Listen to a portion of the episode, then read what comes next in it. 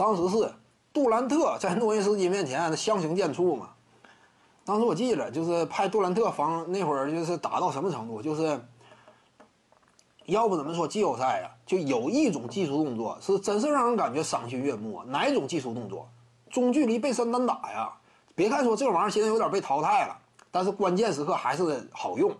就是打到要劲儿的时候，我得靠这个得分呐。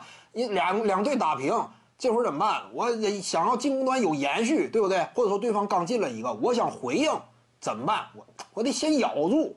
这会儿呢，中距离杀气呀就站出来说话，接管比赛，往往都是。呃，当年这个阿尔德里奇打某支球队，某支球队真是被打了个这个措手不及呀！上来前两场比赛完全打崩溃了，整个排兵布阵的体系都发生剧烈改变了，就整体之前赛前做的安排啊，全都白费了，被阿尔德里奇一个人的火力爆发就给你打的支离破碎嘛。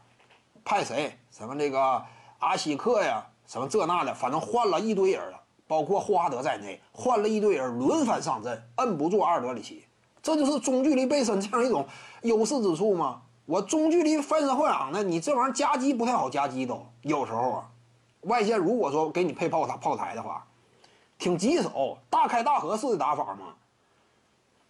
你他这个点一打开呢，对方往往就难以招架。当年诺维斯基也是打雷霆嘛，对方什么这个，呃。伊巴卡呀，什么这个杜兰特呀，也是轮番上阵，谁摁不住嘛？这个中距离背身呢，跟纯粹的低位背身不一样。你要说按我的进攻范围主要集中在合理冲撞区附近，这会儿容易遭到夹击。他有时候经常都是嘛，因为你腰围太深，而且你也不容易接球。你要位太深呢，给你送球都有点费劲。但是中距离位深有时候真是这样，你这说打的话，对方往往越就让你打了，基本上都是这样。